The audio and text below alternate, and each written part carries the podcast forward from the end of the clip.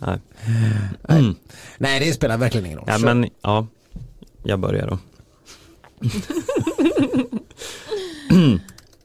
Är det något du vill prata om Malin? Nej, alltså jag är nollställd. Helt Mm. någonstans. Bra, Ja. det gillar vi.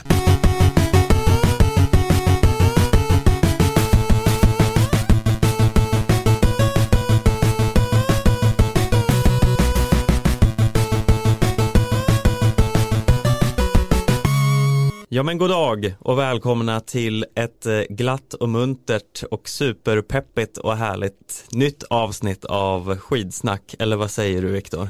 Du tänker efter förra veckans deppare dystra podd? Ja, jag kände att det är dags att inleda med, på bara, med ett glatt tonläge. Ja. ja. Deppare dyster är för övrigt ett eh, klassiskt Bamse-ord. Som, Jaha, eh, ja, det minns jag som jag har med mig från min barndom. Det var, Ja. Varför står du här och är så deppare dyster? Mm, ja, det är ett bra ord. Ja, eller hur? Mm. Men eh, vi, det är inte bara eh, Viktor som är med här i studion idag. Vi har även eh, återigen besök av Sportbladets Malin Wahlberg. Ja, kul att vara här igen. Välkommen, du är inte deppare dyster. Nej, men jag är ganska glad. Mm. Det är kul att vara här. Har du eh, återhämtat dig från den här surströmmingsepisoden? Ja, jävlar. Alltså, jag hade typ förträngt den. Det var riktigt, eh, det var, alltså det var ju verkligen traumatiskt. Ja. Jag trodde verkligen inte att det skulle vara så fruktansvärt som det var. Jag trodde jag skulle kunna hantera det så himla mycket bättre också. Det trodde vi alla, men det var, Ja. det var otroligt svaga. Ja, men du, så, jag- om, om ni som inte har sett den här filmen, men jag, jag, jag har sett den hundra gånger nu och eh, den finns säkert att hitta i någon form av sociala medier. Men jag, jag ser på mig själv när jag står där och får ta den här surströmmingen i munnen och, och tänker att nej men nu ska jag bara och så, och så vänder jag mig bort, nej men nej, skärp dig nu. Och så, vänder, och så gör jag samma sak fyra gånger innan jag, Ja, innan ja, du är bara- helt ambivalent i vart det ska Ja, ta vägen. Ska jag liksom, måste jag agera ut efter hur jag känner eller ska jag bita upp liken? Det Men vi tog väl alldeles för stora bitar. Ja. Tog, tog ni ens bort skinnet liksom? Nej. Det var nej. en halv fisk rakt in i munnen. Ja, det ja. går ju liksom Nej, det inte. gick verkligen. Jag har ju redan utsett er alla till otroliga mesar, så jag, jag Men väljer att stå har kvar du vid den. ätit sådana bitar eh, surströmming? Alltså jag tänkte det är bara att svälja skiten men Ja. det var verkligen inte det. Nej, det var inte. Jag kan inte uttala mig eh, eh, riktigt om hur stora bitar jag har ätit. Det var ganska länge sedan. Det kan Men- bli en så här sommarspecial, Instagram exklusivt avsnitt där Stefan Ja, eh, det känns ju Mm. givet. Ja, Ja, ja, vi får väl se. någonstans där, du som ändå är från eh, strömmingslekens eh, hemstad, Ja, men precis. Söderhamn. Den anrika stadsfestivalen i Söderhamn. Ja. Ja, nej, nej, det var faktiskt hemskt. Jag, jag träffade ett gäng kompisar på kvällen, samma kväll som det här skedde och, och jag, mådde, jag mådde på riktigt dåligt. Jag, jag, jag, jag var, kände som jag var på väg i en djup depression. Ja, jag fick tvätta min jacka och liksom lukten gick ju aldrig ur händerna. Det var ju en, en veckas trauma efteråt. Ja. Liksom. Jag, jag fick aldrig liksom riktigt smaka Stinas bananbröd. Det, det fick ingen ärlig chans som du Nej, hade det var bakat. förpestat av, av surströmmingen, så det var lite synd. Ja, ja, ja. Dags Vi- vi att gå vidare det, nu hörni. Det var ett tag sedan det här ja, ändå. vi det. Nu släpper vi det. Jag vet att det var jag som tog upp det men jag, Ja. jag ångrar mig nu. Ja, visst. Eh, ska vi kanske inleda med att prata om, eh, följa upp veckans samtal om eh, Vasaloppet. Mm. Du har ju åkt öppet spår Viktor. Ja, Eh, Vad vill du veta? Den klassiska frågan, hur känns det? ja eh, jo men det känns, eh, det känns bra att ha det gjort. Det var, det var ju ingen Ja, jag vet inte vad jag ska säga. Det var, det var ju ett mirakel. Jag, har ju, jag måste ändå säga till, till, till Vasaloppsarrangörerna. Jag har, jag har gått och spridit eh, Ja, du har inte varit Illasinnad- nådig. Nej, illasinnade rykten och spekulationer och sagt att de, eh, de döljer sanningen. Det här, eh, de försöker skinna oss vanliga eh, surt förvärvade be- betalare på upplevelsen. För jag trodde att de mörkade in i det sista att det aldrig skulle gå att genomföra något lopp. Du låter som 95% av eh, Aftonbladets eh, läsarkommentarer om coronaviruset ungefär. Precis, varför försöker ni dölja mörka sanningen? ja, men så känner jag mig. Jag undrar varför de... Men fan, Vasaloppsarrangörerna, eh, you guys, you did it. You actually did it. Det var otroligt. Ja, det här var ju sjukt för det gick ju hur snabbt som helst. Ja, ja men det, jag menar att det fanns spår. Det fanns jätte, jättebra spår. Jag åkte ju på öppet spår i måndags. Eh, själva riktiga Vasaloppet är ju nu på söndag. Eh, Men det var ju, vi- såg du någonting av Tjejvasan Malin? Ja, jag såg lite grann. Ja, det, det var ju liksom på, det var på söndagen, det var- såg ju bedrövligt, eller lördagen var det. Och det liksom bara spöregnade och såg pissigt ut och stora sjöar de åkte igenom. Och, man kände att, ja, och imorgon ska vi sätta oss i bilen och åka upp till Sälen. Vilken waste of fucking time and money. Men eh, sen kom vi upp och du var ju med Stefan. Mm. Ska vi prata om min Vasaloppsresa lite grann? Ja, hur var det? Jo, men det var, det var ganska mysigt. Jag eh, inledde morgonen med att eh, köra eh, iväg er till starten. Mm. Sen åkte jag tillbaka hem till eh, hotellet uppe i Lindvallen. Sov en timme till, gick ner till frukostbuffén. Åt en macka, lite yoghurt, eh, ägg och bacon, en våffla Ja. åt jag också. Ja, det blir väl detaljerat nu. Ja, och Jag sen, somnade lite här borta. Du hade en mysig dag. ja, jag hade mysdag. Sen åkte jag iväg till Evertsberg och eh, langade iväg eh, någon, någon vante eller något. Samtidigt sen- som du sitter och äter våfflor på hotellet så eh, vi hade ju tänkt att nu ska vi vara i starten jävligt tidigt för att vi ska inte liksom, både jag och Stefan, vi har åkt eh, två gånger tidigare. Eh, båda gångerna har vi fått typ springa till starten. Eh, första gången så stod vi, eller i alla fall jag i någon form av bajamaja-kö. Och så det började, då var det riktiga Vasaloppet så det, klockan åtta går starten. Tio minuter innan så är det liksom fortfarande 30 pers framför mig i bajamaja-kön. Och börjar få panik. Tänkte hur ska det här gå? Jag har lagt ut mina skidor. Tre minuter innan ungefär, då har liksom 90% av kön sprungit iväg, bara struntat i sina naturliga behov. Och jag bara, ah, men jag kan inte gå iväg, jag måste in på bajamajan. Så jag kommer in med typ två och en halv minut kvar till starten. Tills det liksom bara pang. Och Ja, gör det jävligt snabbt det man ska göra på bajamaja och sen, sen ut till starten. Och då har ju liksom, då har ju folk börjat tränga sig framåt för det är så nära kön. Så mina grejer ligger ungefär överallt. Eh, så jag får liksom scrambla ihop mitt jävla skit. Man har ju lagt ut sina skidor och stavar. Jag tänker det, det är väl ingen som respekterar det när starten går. Nej, Då nej, nej, men den hade ju inte gått men folk börjar liksom ändå tränga sig fram. Så de har ju liksom bara, mina grejer har ju bara flugit iväg. Fast inte starten har gått. Jag kommer ju ut och hittar allt och sen sätter på mig och så går starten typ. Sen får man ju stå i en timme ändå. För att eh, det är världens jävla kö upp för den där backen. Andra gången vi åker, då är vi på väg till starten eh, i bil och tänker att nu är vi ute i god tid. Men så märker vi att Typ vi, två timmar innan. Två timmar innan. Sen sitter vi i bilkö i 1.40 ungefär innan vi inser att eh, okej, vi måste hoppa ur bilen och springa till starten nu. Så sista en och en halv kilometerna springer jag och Stefan i pjäxor med skidorna i handen och bara ja, för att ens hinna dit till starten. Så det här var det två extremt o, eh, eh, osköna Vasaloppsupplevelser i starten. Så den här gången, nu, nu ska vi vara där nere klockan sex. Men ta mig fan om det inte blev så att jag ändå liksom jag Ja, så, oj, jävlar, jag måste gå och slänga väskan där i någon lastbil som är 300 meter bort och sen, fan jag måste nog på toa igen så jag ställer mig i Bajamajan. och, ja, och så slutar det som vanligt att jag kommer ut och sen har folk redan åkt fram och mina skid, skidor är liksom lite så här, ja, jag, jag startade sist i mitt start, så det var ändå ingen, det räckte inte. Så medan du satt och åt våfflor så hade jag stress och panik nere i Vasaloppsstarten. Nej, Jag hade inte börjat äta våfflor då, jag jag hade nog gått och lagt mig faktiskt. Ja. Men eh, hur som helst, det, det gick ju bra. Jag, jag, det, var ett superspår, även om det var is och fan och helvete ganska mycket så var det liksom allt höll ihop hela vägen och det var en eh, fin dag. Det var ju min kropp som inte orkade med. Jag var ju totalt dundersliten men tiden blev ju jättebra ändå. ja, det var väl personligt rekord med ganska mycket. Ja men typ 1.40. Mm. Jag åkte på 6.18. Ja, men det tycker jag vi får se som eh, mycket bra. Ja. Eh, men för att nyansera det lite så om ni har tillgång till Vasalopps TV och kan recappa så finns det en fin bild av en vurpa också. Ja, det gör det verkligen. Eh, min, min svåger satt och kollade på Vasalopps TV på eh, deras hemsida och sen lyckas han lyckas han se när jag gör en av mina tre vurpor in, in mot nästa gång. Nej, en var ut från ett stopp. Men det var liksom som att mina skidor frös fast lite grann. Eh, och här, här, vet jag fan vad som hände. Det, var brutal. Jag gör någon form av volt rakt ner i backen. Det är inte ens, inte ens särskilt liksom brant, men det är bara dunk rakt ner. Och det, det ser ganska bedrövligt ut. Men det, ja, det är kul att den fångades på tv. Mm. Jag är glad.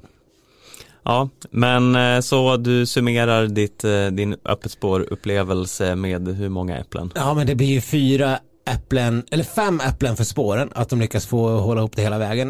Eh, Tre äpplen för min känsla, men fem äpplen för tiden. Det var ju, det var ju extremt mycket bättre än vad jag någonsin hade kunnat förvänta mig med åtta mil i kroppen. Ja. Så vad säger du till alla de här gubbarna som hävdar att man måste ha 250 mil i sig eller vad det nu är Nej. de säger? Åtta räcker gott. Ja. Ja. ja, härligt. Eh, Så alla ni där ute som har funderat på att Och åka sen- Vasaloppet, ja. gör det Ja, men- även utan träning. Skit i Vasaloppet, åk öppet spår. Mm. Det är mycket mer harmoniska upplevelser. Det kan jag rekommendera. Ja, ja, Ja, nej, det är min, det är min rekommendation. Mm, härligt. Apropå Vasaloppet. Det har ju kommit en eh, fantastisk nyhet de senaste veckorna. Mm. Eh, fantastisk eh, inom parentes kanske, vi får se resultatet. Men det ska göras en spelfilm om Vasaloppet som heter Urspår. Vad känner ni när ni hör detta? Ja.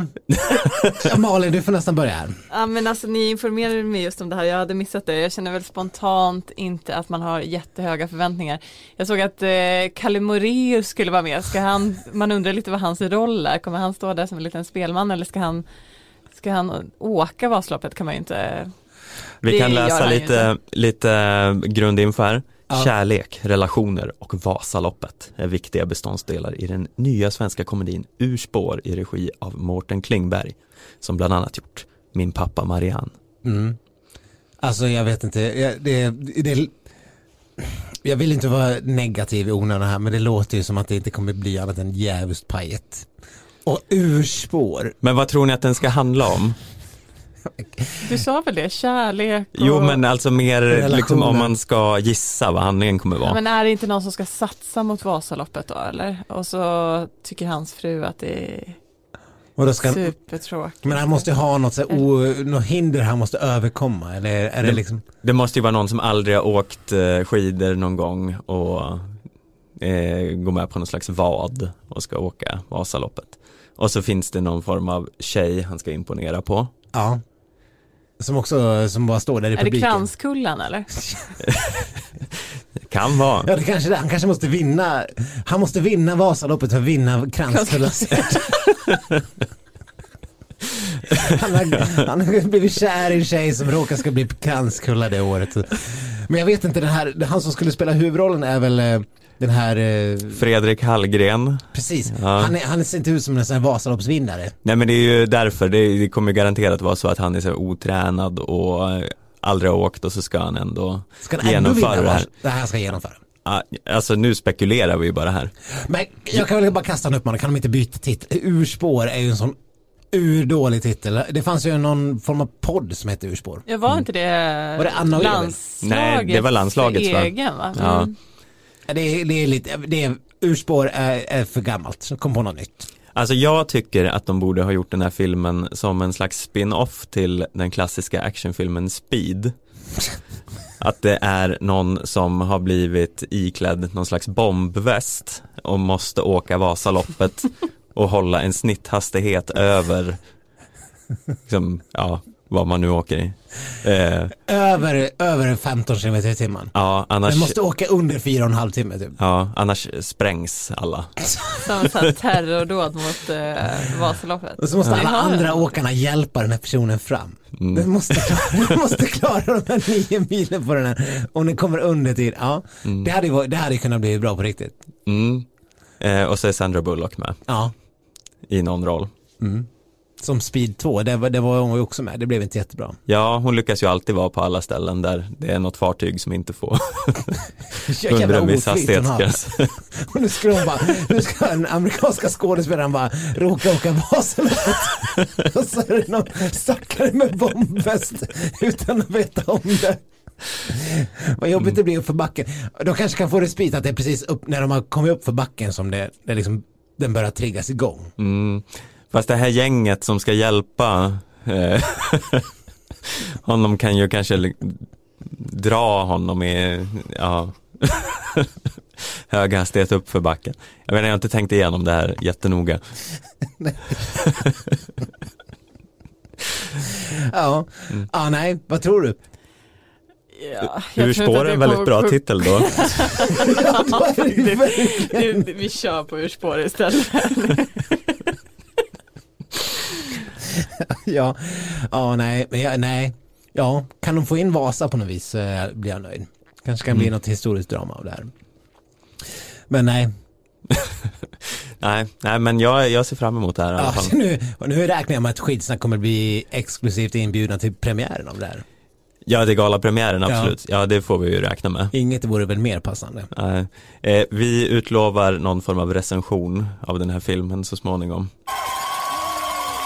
Något som vi inte vet om vi får återkomma till eller inte är ju Ski Tour 2020. Vi hann ju vara inne på det lite grann förra veckan och prata om det var ju innan det var slut. Men det blev ju ännu mer pajigt när det väl var färdigt. Eh, ja, utan att eh, säga för mycket om vad vi sa förra veckan Malin, vad, vad, vad, är, din, vad är din upplevelse av Ski Tour 2020? Nej men det blev ju inte så himla roligt, det får man väl ändå konstatera. Sista dagen var ju ett eh, totalt eh, misslyckande sett ur spänningssynpunkt. Nu var det väl lite härligt att eh, det ryska laget eh, total eh, vallade bort Bolsjunov men det var ju inte så himla kul att se liksom eh, 15 norska åkare där i toppen. Det var, blev ju ändå så här, folk som inte följer skidåkning så ofta började twittra om att Åh vad kul att följa norska mästerskapen, den känns ju lite gammal men det var ju verkligen inte roligt och damloppet var ju ännu värre. Det gick ju inte ens att följa, det var ju det var ju inte ens spännande om eh, Weng eller eh, Flugan skulle ta andra platsen. Det, det gick ju inte ens att försöka låtsas att det var så kul. Nej, Nej, det är svårt att bygga upp hela spänningen kring ett lopp om vem som ska bli tvåa. Ja nej, det, Det- var Nej, och jag, jag, det, var, det var väl till och med så att när Johaug var i mål så hade femman, eller femman hade sexan Diggins 3,3 kilometer kvar eller någonting så här. Helt sinnessjukt. Hur man kan, alltså hur en tour kan avslutas så extremt ojämnt och odramatiskt. Men det blev, allt blev ju fel med hela upplägget. När hon, när de, när Johaug fick gå och vinna sprinten och sådär. Annars sprint i alpinbacke, det, det måste ju vara den bästa av två världar för dig. Nej, jag vet inte. Det, man kanske ska eh, hålla isär dem lite. Alltså det, ja, jag håller ju helt med. Det blev ju inte. Johaug var ju väldigt sådär, jag vet inte om ni snackade om det förra avsnittet, hennes reaktion där eh, efter att hon hade fått höra vad Linn Svan hade sagt att hon skulle kunna vinna det där. Eh, det fanns ju inte på världskartan, men sen så gjorde det ändå det att när hon, när hon väl såg backen så fattade hon själv att det här kommer jag ju ta. Nej, det var inte, det var inte bra. Nej men det, där, det var ju också ett spel för galleriet. Hon måste ju ha känt att hon hade en jättechans att vinna. Och sen, men sen går hon ju, hon ju och är bra i andra sprinten också sen. Nu, nu är hon plötsligt bra i sprint. Mm. Ja, det är otroligt Perfekt. tråkigt att se. Ja det kan ju inte bli sämre. Nej, Det är Eh. inte, inte alls vad världen behöver att eh, Therese Johaug ska börja bli liksom framgångsrik sprintåkare också. nej. Nej. Och varför ska det ske vid, ja, hur gammal är hon? 31, Det 32 går ju helt ålder? emot hur det brukar vara. De brukar ju vara bra på sprint när de är unga liksom och sen så dalar de. Charlotte Kalla har ju inte varit bra på sprint på flera år så att det känns ju väldigt märkligt att hon kan bli bra på sprint helt plötsligt. Mm. Ska hon vara en ny så här Marit Björgen-människa som, Bra på Eh, allt. som är bra på allt och får en eh, ytterligare en så här, mm, topp i karriären mot slutet? Ja. Alltså nu fem år till liksom. Ja, men det är ju lite grann det vi var inne på. Hur länge, hur länge kommer Johaug eh, hålla på? Vi hade ju någonstans kanske, ja, nej, men det, nu- någonstans kommer hon väl köra över nästa OS i alla fall, känns det som en Jag rim. tror det. Hon har väl sagt att hon inte är helt säker på det men jag tror ändå att hennes karriär förlängdes några år efter den dopingavstängningen så det är klart hon kommer köra till OS, det tror jag verkligen. Sen kanske hon ändå gör som Björgen och slutar när hon är som bäst. Jag tror inte att hon harvar på som Kalla gör just nu liksom. Nej, hur, hur känns det att se? Nej men alltså det är ju inte det är ju inte kul. Samtidigt är det ju så det är. Det är inte, så, det är inte alla som slutar på eh, Marit Björgen-toppen liksom. Men det är ju inte det är ju väldigt, väldigt trist att se. Jag tror vi pratade om det, när jag var här tidigare. Att det känns ju inte så här. Det är ju inte de svarta ögonen längre. Det är ju, hon är ju inte så här. Hon är inte ens så besviken längre. Lite frustrerad, absolut. Men det är som att hon har börjat eh, komma överens med sig själv. Att så här, nej, det är den här nivån jag håller. Men kommer Mm. hon att köra nästa år tror vi? Alltså man hade ju tänkt att hon skulle köra VM, eh, eller jag tänkte det i alla fall. Men det börjar ju kännas ganska osäkert. Ja, det gör det väl. Det är väl om hon känner att det finns, att det ändå finns någonting och att det är någonting som är lite fel och att det är någonting som har gått snett. Alltså att hon känner att så här, nej men jag är bättre än så här egentligen. Men känner hon, som hon har sagt någon- i någon intervju, att så här, det här är min nivå nu. Om hon genuint känner det, att jag är inte bättre än så här, då tror jag absolut inte hon fortsätter en säsong till. Nej, och nu börjar det ju också kännas som att hennes plats i stafettlaget är ju inte direkt given längre. Nej, hon sa ju det själv att hon var inte säker på, hon ville ju köra i Lahtis i helgen men var inte säker på om hon skulle bli uttagen, alltså säger hon. Så att det är ju, då är hon väl absolut inte långt ifrån given i en stafett. Även om det är Charlotte Kalla som alltid är bäst i stafetten. Ja, och nu till Lahtis så kommer hon ju inte ha konkurrens av Ebba Andersson exempelvis som kommer stå över stafetten. Eh, så det är många som saknas där. Men Stina i, Nilsson är borta. Ja, Stina Nilsson. Men i ett eh, svenskt lag där alla är med, där känns det ju som att hon har, skulle ha väldigt svårt just nu. Ja, Ebba, Stina och eh, Frida är ju garanterade i ett stafettlag till nästa års VM till Mm. Sen är det ju en fjärde plats. Ja, och som det har sett ut i år är ju liksom Emma Ribom och Moa Lundgren eh, kanske starkare kandidater. Ja, till och med kanske Jonas Sundling i bra Mm. form. Eh, stafettnamn. Så det finns ju ganska många där. Men är det inte lite så att Kalla har ju historiskt sett varit väldigt bra på att toppa sig inför mästerskap och den här mästerskapslösa säsongen med Tore som inte passar henne längre. Kanske svårt att liksom Så Mått- kan det ju vara, men hon har inte haft en topp egentligen på hela säsongen. Det har ju varit eh, ganska jämn dåligt. Eh, Sen är det ju, alltså, är det någon som kan toppa formen till ett mästerskap så är det ju hon. Men det gick ju inte bra individuellt i det senaste mästerskapet egentligen heller, utan det var ju den stafetten som hon gjorde bra. Så att, eh, ja, frågan är om hon orkar. Mm. Hon lär ju i så fall i alla fall lämna landslaget igen. Det känns väl som ganska givet för det här, det här har ju inte fallit bra ut den här säsongen. Så något nytt måste hon ju testa på. Ja, men då är frågan hur det blir där, men hon vill ju absolut ha med sig Ingesson då. Eh, Det har ju varit liksom kravet för att hon skulle komma tillbaka till landslaget. Ska Mm. han då också lämna landslaget nu när de har kämpat så mycket för att han ska komma in i landslaget igen? Det är Mm. ju också ett stort steg att ta, men absolut kanske det skulle vara någonting som skulle kunna funka. Sen Mm. lär det ju kunna, det lär ju kunna hända en del i det här landslags eh, och då menar jag på tränarsidan under sommaren nu. Det kommer väl vara, det kommer väl att vara en del, eh, en del som behöver fixas. Ja, Mm. hela den här säsongen har ju känts ganska sökig från, från liksom toppen också och mm, även bland åkarna, liksom mycket skador och sjukdomar. Så, så att eh, man får nog vara ganska glad att det inte har varit eh, ett mästerskap det här året, för det hade ju varit eh, väldigt jobbigt. Nej, vi gick ju Mm. in i den här säsongen med någon form av känsla av att vi har världens absolut bästa damlag i, i längdskidåkning. Alltså så- sett över hela laget och att vi skulle kunna vara bäst. Men det, vi har ju blivit sopade av banan av Norge fullkomligt. Förutom i sprintsammanhang Mm. där vi har haft eh, Linn Svan. Ja, det är ju tur att vi har haft eh, Linn Svan, för annars skulle det ha sett lite dystert ut där också. Ja. Och henne hade vi inte räknat med någonstans. Ingen hade det- räknat med henne. Nej, så är det ju verkligen. Men på tal om Linn Svan då, hon stod ju ändå för en lite glädjande eh, oväntad succé i eh, eh, Skitour. Eller succé och succé, men hon, hon bjöd oss tittare på oförglömliga scener Ja.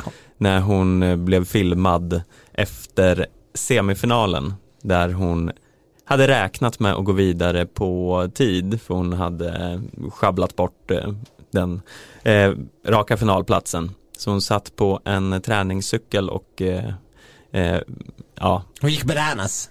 ja, och tittade i mobilen och för att se tiderna på nästa semifinal som gick lite snabbare och sen då släppte hon lös det, kastade mobilen i snön och eh, klev av och bröt staven och härjade runt. Hon ställer sig och börjar hugga med en stav i backen innan hon liksom sullar in den i buskarna. Det var det vackraste jag sett på år och dagar tror jag. Ja, så jag håller med. Jag älskar Linn Svan över allt annat efter den här helgen. Det är ju ändå lite känslan. Alltså, äh, hon är så himla härlig. Det är precis vad det här landslaget behöver och de som inte gillar det, snark alltså. ja, verkligen. Vad är, ni för, vad är ni för värdelöst tråkiga personer? Vi har, det har varit lite någon krigare på Instagram har jag sett som tycker att det här, det här är banne mig att jämföra med skadegörelse ung, bland ungdomar, klotter och annat elände. Vad är det för föredöme för barnen? Tänk Men- på barnen. Det är ju också så här att hade hon gjort det i målfållan eller så här mitt framför tv-kamerorna, nu råkade det bli så ändå eftersom Sportbladet råkar ha en pigg fotograf, Anna Rydén, som fångade det där. Men hon hade ju, hon var ju ganska långt från själva tävlingsområdet och satt på en cykel nästan uppe i skogen och hade ju ingen aning om att hon blev filmad. Nej. Så det tycker jag ändå är ganska förlåtande omständigheter. Hade hon Mm. gått loss i målområdet inför liksom alla miljontals tv-tittare hade man, jag hade i och för sig inte sågat det ändå, men alltså då hade man i alla fall kanske kunnat förstå den där kommentaren lite mer, men alltså vad fan, cut Mm. her some slack alltså. Ja. Det var, blev ju också väldigt roligt när hon sen måste gå och gräva upp mobilen ur snön. För det går ju går inte att lämna kvar den än. Nej. Nej, det är en sån där gre- grej man, jag har faktiskt slängt en telefon ut i snön jag också. Ja, det förvånar mig inte, du har ändå den auran. Vad hade hänt då? Ja, jag blev upprörd på någon person bara. Ja. Eh, Men det här, det här var faktiskt, det, det här var faktiskt inte ens mobiltelefon, det här var en, eh, en sån bärbar hemtelefon. Det gillade inte dina föräldrar. Nej.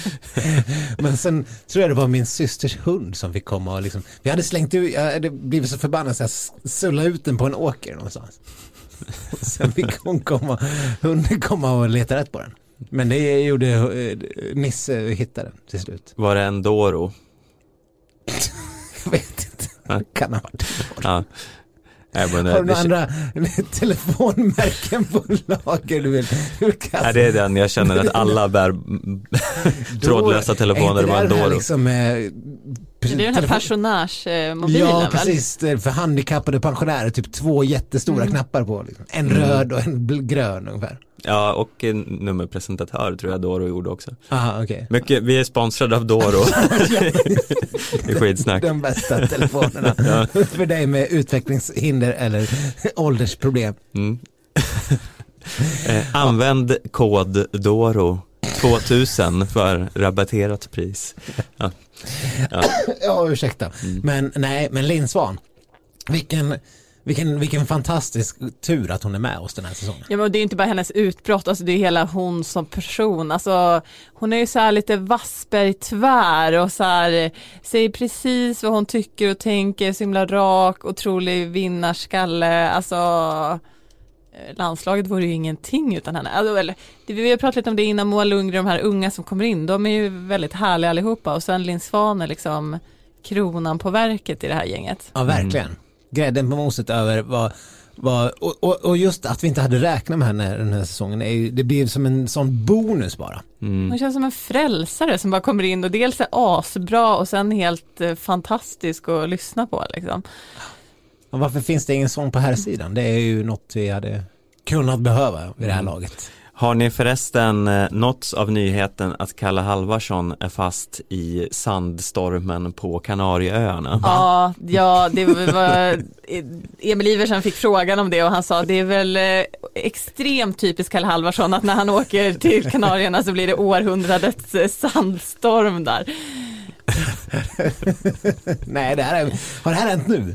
Ja, det här har hänt eh, Det är nyligen. Kalle Halvarsson och Hans Fahlén. Eh, ja, de är i team där nere. Nej, jag vet inte, men det senaste jag hörde från eh, eh, våra kollegor här eh, som jobbade med det var att de inte hade fått tag på Kalle. Jag vet inte om du har någon ny info Nej, jag har inte det. Jag Men vet, att, senaste eh, nytt om Kalles andra nej, jag vet att Mattias Nilsson i alla fall hade kontakt med honom där eh, sista tordagen så att vi vet att han lever men eh, mycket mer eh, info har jag faktiskt inte. Ja, vi kan ju prata lite kort om uh, hur summerar vi, vi kan ändå börja summera, hur summerar vi Kalles säsong? Ja, den är ju ett riktigt eh, bottennapp. Det går väl inte att säga något annat. Det känns ju också så här, hur kan man vara så mycket sjuk och ha så mycket problem och det är ju liksom ingenting som stämmer. Och där är ju också frågan, kommer han orka en säsong till? Alltså, man har ju säsong efter säsong efter säsong efter säsong bara väntat och Kalle själv har ju sagt att så här, men nu kommer det, nu, men det gör ju aldrig det. riktigt. Han hade ju eh, han hade ju någon tävling i Lillehammer där för några år sedan där han var superbra. Men sen så det är ju bara så här punktinsatser han gör där han Ja. är bra och sen går det jättelångt mellan varven och det känns inte som att någon riktigt eh, greppar vad problemet är.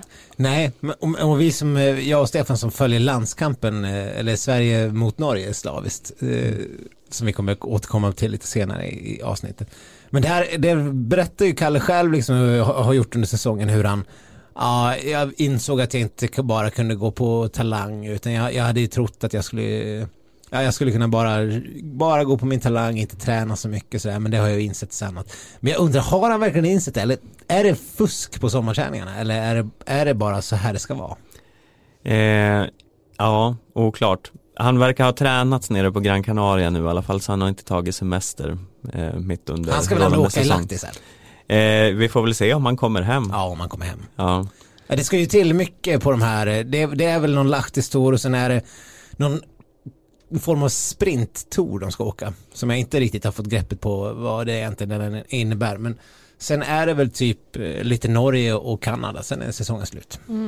Så det ska ju till något väldigt eh, stort av Kalle Halvarsson för att han ska kunna rädda upp den här säsongen på något sätt. Eh, ja, en vinst kanske. Ja, Då vi kan har, vi förlåta honom. ja, vi har många grejer som vi fortfarande ska kamma hem de här helgerna. Jag väntar ju också på Jens Burmans pallplats här. Skidsnackseffekten för Jens Burman har Ja, uteblivit. ja, den har inte kommit än, men det är ju som sagt några helger kvar. Men eh, Skitour kommer inte komma tillbaka nästa år. Nej, FIS har ju pratat om att nästa lucka som finns är ju då eh, om fyra år när det är nytt, ny mästerskapsfri säsong. Men vill då- vi se en skitour igen? Ingen av åkarna vill väl eh, se den, eller de norska åkarna kanske, men det var ju väldigt mycket kritik mot den här touren överlag, så att eh, det är väl kanske ingen jättepepp på det och sen så blev det ju inte så himla det här med att man skulle åka tåg mellan tävlingarna och så blev det väderproblem så fick man ta buss istället och det var väl även så att bussarna även åkte tomma sen mellan där i början medan åkarna åkte tåg så att eh, det var mycket som man kan liksom ifrågasätta lite. Jag har svårt att se att det Och sen fick de inte ens åka den här vägen mellan Sverige och Norge. Nej, exakt, som var den stora grejen. Och avslutningen har vi pratat om, det blev inte så kul, sprinten var ingen sprint. Alltså, nej. Nej. Nej, jag har läst att Ryssland har visat intresse för att arrangera en tour när tillfälle ges. Jag har ju svårt att se att FIS kommer att förlägga en tour i Ryssland så som det ser ut nu, men eh, man vet ju aldrig. Om fyra år kanske världsläget ser annorlunda ut. Mm. Men eh, ja, äh, skitour som den blev nu vill man ju eh, helst inte se igen. Nej, den glömmer vi gärna fort. Mm. Selling a little or a lot?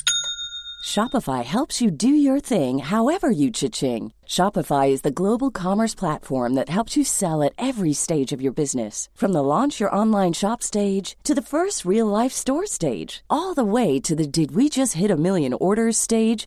Shopify is there to help you grow. Shopify helps you turn browsers into buyers with the internet's best converting checkout. 36% better on average compared to other leading commerce platforms because businesses that grow grow with Shopify. Get a $1 per month trial period at shopify.com/work. shopify.com/work. Ja, vi eh, eh, ska tacka Malin Wahlberg som eh, kunde gästa oss här. Hon var tvungen att smita iväg och eh, ja, jobba med lite annat. Det finns ju saker som ska skrivas om till Folk, höger och eh, vänster. folk har sån arbetsmoral. Ja, ja, det är dåligt. Alla Men- kan inte vara som du och jag. Nej, som helt saknar arbetsmoral. Ja. Eh, men vi är ju kvar här och tänkte väl att vi även ska summera skidskytte-VM som eh, är all. Ja, och vi var ju med om en ganska bisarr situation när vi, du och jag satt och åkte bil. När det här eh, sista loppen avgjordes, bland annat eh, damernas, eh, damernas massstart. Mm. Och eh, ni minns säkert att det slutade med ett brons till Hanna Öberg, eh, Sveriges enda medalj det här mästerskapet. Ja, bara det kan vi väl eh, kort summera att det, det var väl lite av ett, eh, jag vet inte, fiasko, kan man säga, kan man säga fiasko? Vi skulle väl ha tagit lite, åtminstone några, några stafettmedaljer. Ja, men vi kan väl ändå säga att det var ett fiasko. Alltså med tanke på hur det har sett ut de senaste åren och vilken otrolig bredd vi har så ska vi väl ha mer än ett brons åtminstone. Ja, ja, verkligen. I damloppen så finns det ju, har det, ska det ha funnits två, tre personer i varje lopp som åtminstone på en bra dag ska kunna vara och nosa på pallen. Mm. Nu var det bara Hanna Öberg som, som levererade. Ja. Och var nära att leverera några gånger. Men och det är så här, med eh, skidskyttelandslaget är det lite så här att man får ju ändå hela tiden falska förhoppningar. Det var som när Martin Ponsiluoma sköt fullt i första liggande och var med där i tätklungan så börjar man känna bara Ja men nu, nu händer det, nu är det Pulsen liksom stiga ja, på Stefan Sköld.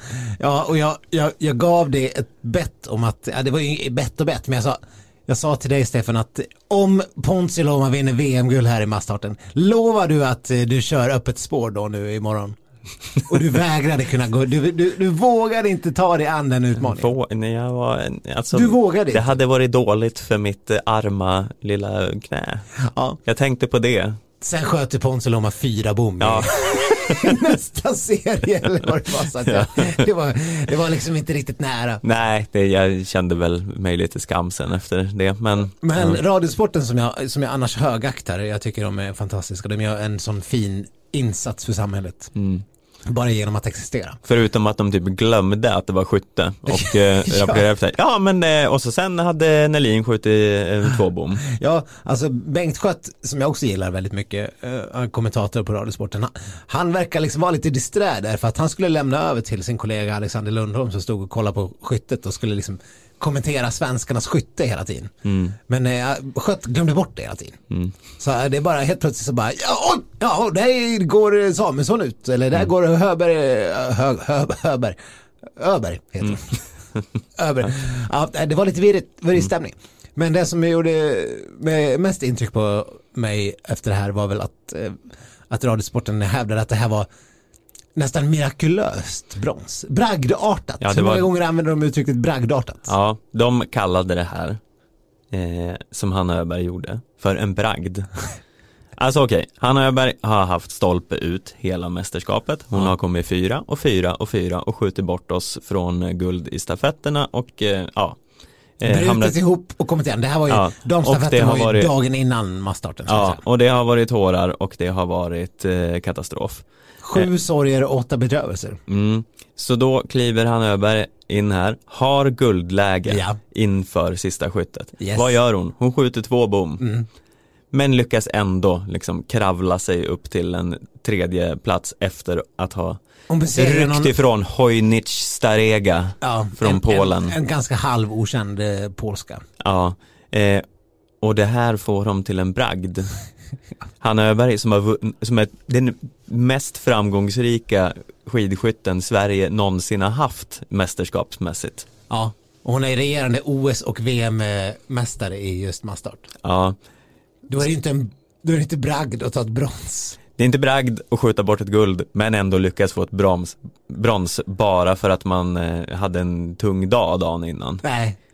Det är ju Nej. liksom, skidskytte går ju lite ut på att kontrollera nerverna. Ja. Det är ju en del av sporten. Nej, det, och det har, det har hon ju inte gjort det här mästerskapet. Hon, som sagt, sköt ju bort en säker medalj och ett möjligt guld i, i damstafetten dagen innan. Mm. Så att, ja. Det, det, det, ja, hennes insats. Hur många brons hon än har tagit, eller nej. Hade hon tagit fyra brons kanske hade varit mer, men det är ju inte mer än två plus. Nej. Det, är- det är möjligtvis en godkänd, men det, det är knappt. Nej, alltså det är ju mm, det, ja, jag, Nej, jag skulle knappt säga att det är godkänt alltså. Ja, men det, är, är- det, det är en medalj. Ja, det är en medalj och det är väl liksom, ja det var väl skönt att vi fick något. Men med hennes mått mätt så, ja. Och då är steget till bragd är ju ganska stort då. Nej, nej men verkligen. Och Hon, är ju, hon har ju liksom, den här säsongen är ju hon med och tävlar om att vinna den totala världscupen. Ja, Hon har vunnit i världscupen. mm, Eh, så det är klart att det inte är, det, det är klart det inte är, det kan absolut inte vara mer än knappt godkänt att ta ett brons. När man har skjutit bort guld i per tio minut. nej. Nej, det är ju liksom, det är ju Hanna Öberg och Virer och Röiseland och Eckhoff och kanske någon till som jag har glömt som är Herman. uppe i to- ja, toppskiktet där i år. Eh, och då liksom bara klämma till med ett brons. Du, Mm. är, du är besviken. Jag är besviken. Mm. Och, eh, eller, jag är ju också lite så här, bara less på att man slänger sig med, med sådana begrepp. Ja, nej, det var, det var ett övertramp. Ja, Vi, vi kan hylla radiosporten men de ska fan få höra det när de, är, när de, är, när de, inte, när de inte gör allt rätt. ja, nu såg vi ju inte tv-sändningen så vet inte vad Ferry och kompani sa, men eh, jag tror inte att han slängdes med bragd i alla fall. Nej, får väl ändå säga att eh, skidskytte ändå fungerar i radio. Det, det tror man inte riktigt. Det, det känns ju, jag har ju gått och kallat det här världens bästa tv-sport Mm. eh, ganska länge. För det är ju en väldigt bra tv-sport. Ja, eh, ja, det funkar ju bra i tv och på radio, det funkar ju ganska mycket sämre live. Ja, det är ju Alla- live, det är ju sämst. Ja, i alla fall om man som vi när vi var i Ruhpolding stod lite på snedden, liksom långt bort på läktaren. Och det var dimmigt och snöigt så man såg inte vem som sköt på vilken bana. Man såg typ aldrig åkarna. Man såg inte riktigt storbildsskärmen heller och de pratade tyska. Ja. Och sen, eh, sen hjälpte det inte att eh, de som var bra då, eh, det var ju, det var ju Bergman, Ferry och Lindström. Ja, Och de var, det var väl någon massstart vi såg dem, det är så här 27, 29 och 30. så det var liksom här, ja, mm, kom igen gubbar, mm, kämpa på. bragd. Bragd. ja, Ja, nej och herrarna, ja det är, det är lite som på längdsidan. Herrarna är ju ett stort jävla mörker alltså. Det är inte bra.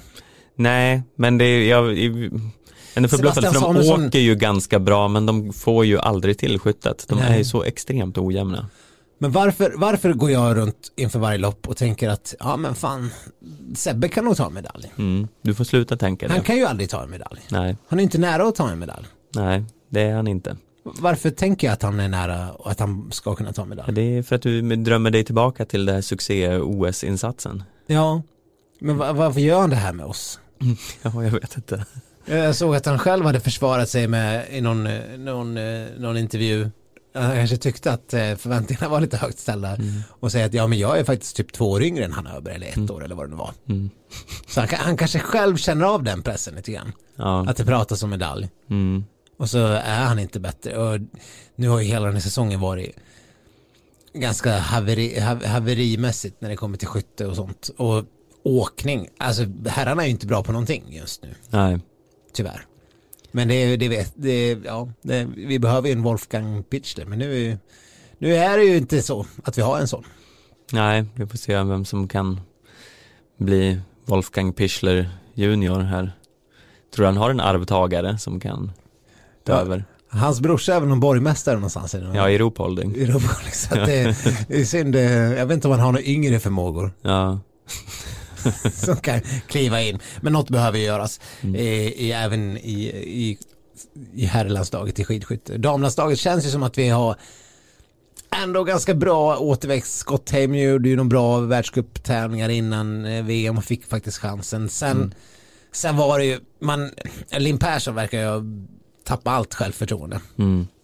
Och Mona Mayhem, ja, det är svårt att säga. Det, var, det, liksom, det funkar inte. Nej, det var ju ett uselt VM för de flesta. Elvira Öberg gjorde det väl eh, hyfsat i några lopp ändå som debutant och eh, Den fick åka massstarten på slutet. ja.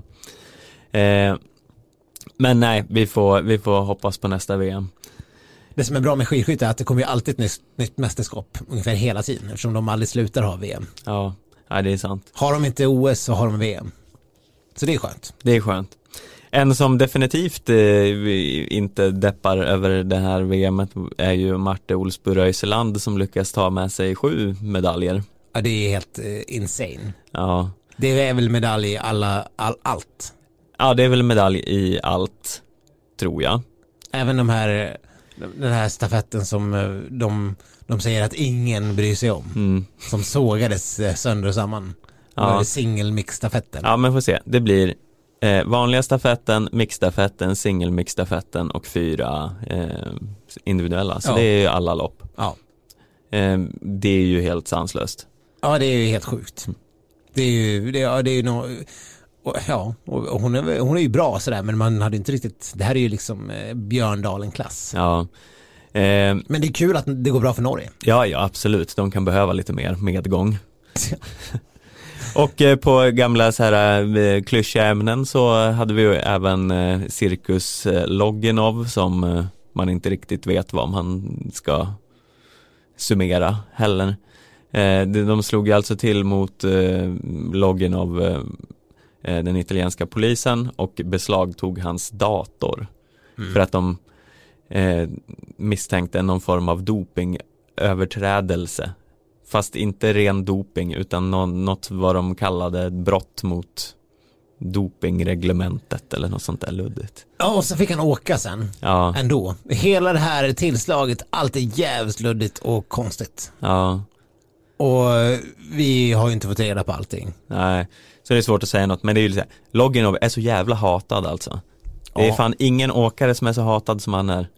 Av de andra åkarna, de säger också rakt upp och ner. Ja, det, han är hatad av åkarna och han är hatad av publiken. För det Publiken- buas ju så fort han är inne på vallen. Ja, och det jublas när han bommar. Ja, han är ju som liksom skidvärldens Justin Gatlin.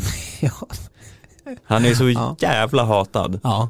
Och ja, det är ju inte som att man gillar honom, det kan man ju inte säga. Nej, men, ja, nej, nej, men han kanske är orimligt hatad. Han, är, han, har ju, han har ju åkt dit för doping och suttit av sin tid liksom. Mm. Vad, vad, vad mer ska han göra? Då får de väl ändra reglerna då. Ja, nu minns jag inte riktigt hela bakgrunden där, men det har väl snackats om för lindrigt straff och så vidare. Eh, men ja, man undrar ju lite vad som ligger bakom där. Det, hans tränare var där på någon slags falsk akkreditering och det låter ju lite fishy på något sätt. Det låter inte likt ryssarna att syssla med något fishy överhuvudtaget. Nej. Eh, men ja, vi får väl se om det här utvecklas till något som går att begripa. Så får vi väl anledning att återkomma till det. Ja, men det var, det var lite löjligt det här med, med norsk framgång. Det, det var ju, hela skidskytte-VM har ju varit jätteframgångsrikt och som vi var inne på tidigare, skitouren var det ju, det var väl sex norska herrar på 1, 2, 3, 4, 5, 6. Ja, minst. Det var nog några till också, men jag kommer inte ihåg det exakta antalet. jag tror det var åtta av de elva första var norskar. Mm. På damsidan var det då tre innan Ebba Mm. klev in och var fyra. Det, det är ju, det är ju insane. Ja, Och hade inte nu, hade inte nu ryssarna fuckat upp eh, vallningen på slutet? Hade de kört som eh, norskarna har kört skins? ja, det är tydligen framgångsreceptet. Har du hört talas om skins i världscupen tidigare? Nej, jag tror fan inte det. Eh, nej, ingen har nämnt det någonsin vad jag kan minnas. Nej, det var, det var Torgny Hökögat Mogren som sa det i Radiosporten att hela norska herrlaget körde med skins på sista etappen när det var ganska eh, ganska kassa förhållanden och Bolsjunov eh, fick stå och stampa av sig snön liksom. Mm. Eh, Men eh, det verkar ju vara ett succérecept. Jag körde skins för övrigt. Ja, och se hur det gick. Det var ju Gick ju lysande. gick lysande. Nej, men det kanske är så här, då kan ju svenskarna byta ut Valla-teamet mot skins. Ja. Eller åtminstone låta Valla-teamet fokusera på bara glid. Ja, det är ju kruxet är ju att eh, glidet, det är det är där de är riktigt dåliga på i svenska Ja. Valla-teamet. Ja, men det kanske är för att de har lagt all energi på att fixa fästet och liksom inte haft tid över till glidet. Nej, vi kör bara skins och sen får ni lägga 100% fokus på, på glidet. Ja, ja det- jag tycker det är i alla fall en rimlig eh, eh, ja, tillfällig lösning tills man har Precis. kommit till bukt med problemet. Rimligtvis borde man kunna skala bort hälften av vallarna då. Ja, För det, det kanske finns en fästesgrupp och en, en glidgrupp. ja. Jag vet inte exakt hur Valla-teamen är, är uppbyggda i detalj. Mm, vilken är det mest prestige i tror du? Glidgruppen eller fästesgruppen? Ja, Nej men det borde vara glidgruppen ändå för där, där måste man ju jobba på alla lopp. mm, Fästesgruppen, de har ju bara hälften av loppen att bekymra sig om. ja, Å andra sidan är det ju, det som vi var inne på tidigare, det, det märks ju mer när man fuckar upp på fästet. ja, Det blir inte lika tydligt för ögat när, när glidet, även om det för åkarna är, är extremt tydligt. Såklart när de märker att eh, glidet är uppfuckat. ja, Men jag, jag, körde, jag körde jätteenkelt, jag la på någon form av eh, glid eh, paraffin CH8 bara. mm.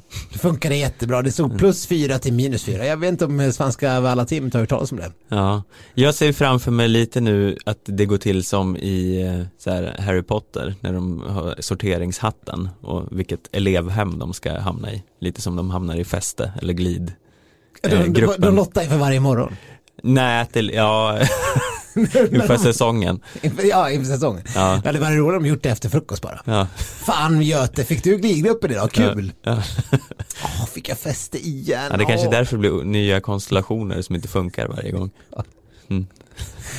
ja. Ursäkta, men Mm. Nej, det, det, det är bra. Vi, den här skins-policyn kan vi väl vi kan vi bara kasta ut det som en liten hjälpande hand till nästa säsong när det är mästerskapssäsong. Ja, men det tycker jag låter alldeles utmärkt. Ja, för allra sista gången har vi kommit fram till eh, detta. Hit til Rådås har vi samlet de største og beste vinterheltene fra Sverige og Norge til tidenes fight.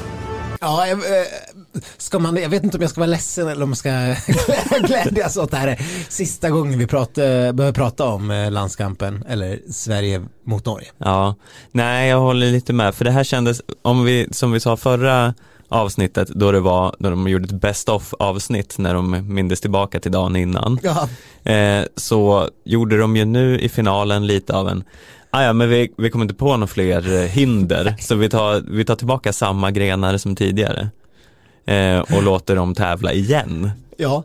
Och det var, ja, det var verkligen bäst av, av allt. Mm, Hela finalen och alla dess moment var bäst av sånt som vi har gjort förut. mm, I princip. ja, Med några ynka undantag. Uh, jag, jag, jag, ja, nu har ju ni sett det här om ni lyssnar på det, annars eh, kan ni väl stänga av det. Varför, varför är ja. ni kvar? Spoilers kommer om, eh, Spoilers. om utgången här. Men bara att sätta upp den där jävla flaggan, det har de väl gjort förut? Eh. De har väl byggt en stor flagga? Ja, de har i alla fall sprungit upp med flaggor för en höjd. Jag vet inte om de har byggt en flagga, eller det kanske de har gjort. Jo, de har byggt flagga i mindre format. Kalle la ju i någon sista flagga Ja, precis, det är sant. för att reta Petter. Ja, Eh, så allt har gjorts förut. mm, Och, och det här första momentet när de skulle dela upp Alltså, fan, Kalle alltså, det kan, undrar om hon är så dålig den här säsongen bara för att hon blev så misshandlad i den här säsongen av eh, tv-programmet som de har spelat in. mm. Men alltså det är det, ju ingen självförtroendebyggande eh, resa till Rhodos. nej, men så här, det var ju ett, alltså om man ska tänka lite taktik här. Det var ju ett helt jävla vansinnigt val att sätta Charlotte Kalla på och hoppa på låda. Ja men då, då var det att de gav upp den grenen. Ja, men alltså det man hade väl kunnat tänka ett steg till för det är ju att ge, som sagt ge bort en seger. Man kan ju inte, alltså Mm. Ja, Emil vad- Iversen har ju mycket längre ben. Det är ju bara, det, det går ju inte. Hon fick ju en lika hög låda som honom. Okej Ja. om hon hade fått en lägre låda. Nej, nej, nej det är inte ens det hade varit okej. Men varför satte de inte Kalla på det här stå på raka armar? Hon slog ju Johaug på någon, en sån typ av gren. Ja. Ja, nej, det, ja, det är ju så dumt. Och då hade Sebbe kunnat mött Iversen och haft en eh, sportslig chans. Ja. Nej, då sätter man Sebastian Samuelsson som jag, jag, vet, inte- jag har inte riktigt kommit fram till vad hans styrkor är. Efter den här säsongen av den här, det här tv-programmet. Nej. Ja, han var ju ganska bra på att hålla upp armarna mm, med stavar rätt ut. Ja, ja, Men visst. Han var, han var bättre än Emil Iversen, men Emil Ja. Iversen har inte varit bra på så mycket heller. Ja, han hade ju vissa simkvaliteter i Jo, alla jo, fall. visst. Mer än Sebbe. Men eh, nej, jag menar, var det inte exakt det där som Kalla slog Johaug på? Jo, Det var exakt den grenen. ja, Ja, varför fick inte hon göra igen? ja. Hon stod ju jättelänge, hon stod ju längre än Johaug. Mm. Ja, spöar man Johaug på något, då bör man göra det igen om det är i en final. Ja men verkligen. Mm. Och och jag vet inte vad, vad, vad, liksom, om, vad rikssnittet ska vara om, om män står längre än kvinnor på det där. Men det känns ju som att väldigt starka kvinnor har en ganska god möjlighet att stå längre än en man. Ja, förmodligen. För de, åtminstone, de väger väldigt mycket mer. Mm. Eh, och har man någon gång konsumerat någon form av Mästarnas Mästare-TV så vet man också att det brukar vara så. Ja, Eh, men ja, nej, otroligt uselt taktiskt där. Även om de här sekunderna var ju inte så mycket som spelar någon roll egentligen för det var ju så lite sekunder. men eh, hade du spöat Petter och Kalle i Kins då Stefan? Eh, ja, det hade jag fan i mig gjort alltså. Fan vad dåliga de var. Alltså, oj då, här kommer, här, här Ja är han det var, stursk. ja men det var ju också usel strategi här. Alltså, hur, hur hade du gjort? Ja men man ska ju inte göra sådär många på en gång. Nej, Kalle han fick för sig att göra typ så här 15 direkt. Ja, och sen fick de ju gå ner och göra mm, ettor eller tvåor. Ja. Eh, så det var ju ingen som tänkte till här. Upplys oss om den rätta taktiken. Den rätta taktiken är ju att eh, dela upp det i alltså många små sätt. Femmor. Så, ja, femmor eh, exempelvis. Nej men femmor eh, absolut jättebra taktiskt. Eh, för de är ju så pass starka att de eh, kan göra fler sådana sätt men bränner man ut sig så är det ju svårt att fortsätta i Mm. en sån typ av gren. Och det här borde ju ändå toppidrottsmän kanske känna till. Mm. Ja, nej jag, jag förstår inte. Nej, och sen var det Hanna Öberg som missade att upp, upprepa succén Mm. och fick stryka av Johaug istället på den här 90 graden. Ja, Nej, det var ingen kul. nej det var Och sen körde de den här, ja, sen körde de den här konstiga stafetten där norskarna hade succétaktiken genom att bara bränna förbi det första innet. mm, Det var ju genialt. ja. Och eh, det var återigen att de var eh, fästa i något snöre och var tvungna att göra något. Ja. Ja. Eller släpa på någonting, det har de Ja. också gjort eh, upprepade gånger genom Mm. någon form av studier. Nu ska lyfta upp och ner och, och ni ska göra här. Ja, Eh, ja, det enda, enda nya inslaget här var väl egentligen att de skulle damma hål i något betongblock. mm, Ungefär. ja, Och sen tog det bara slut. ja. Det var ett otroligt antiklimax. Ja men alltså själva programmet tog bara slut. Ja. Det var inte som att det var någonting sen. De jublade lite med någon, någon eh, fånig pokal. Ja, fick de en spruta champagne? Nej, jag såg ingen champagnesprut. Nej, de hade inte råd med det är den här budgeten förmodligen. Nej. Men nej, jag vet inte. Och vad känner du om att det inte var något känslopjök i det här avsnittet? Nej, men lite, lite vill man väl ändå kanske ha det. Mm, Någonstans. För att eh, det här blev ju bara som, ja nu gör vi några fåniga tävlingar som ingen egentligen bryr sig om. mm, Svenskarna såg lite besvikna ut. Jag kände, jag kände, jag kände, jag kände absolut ingenting när Nor- Norge vann. nej.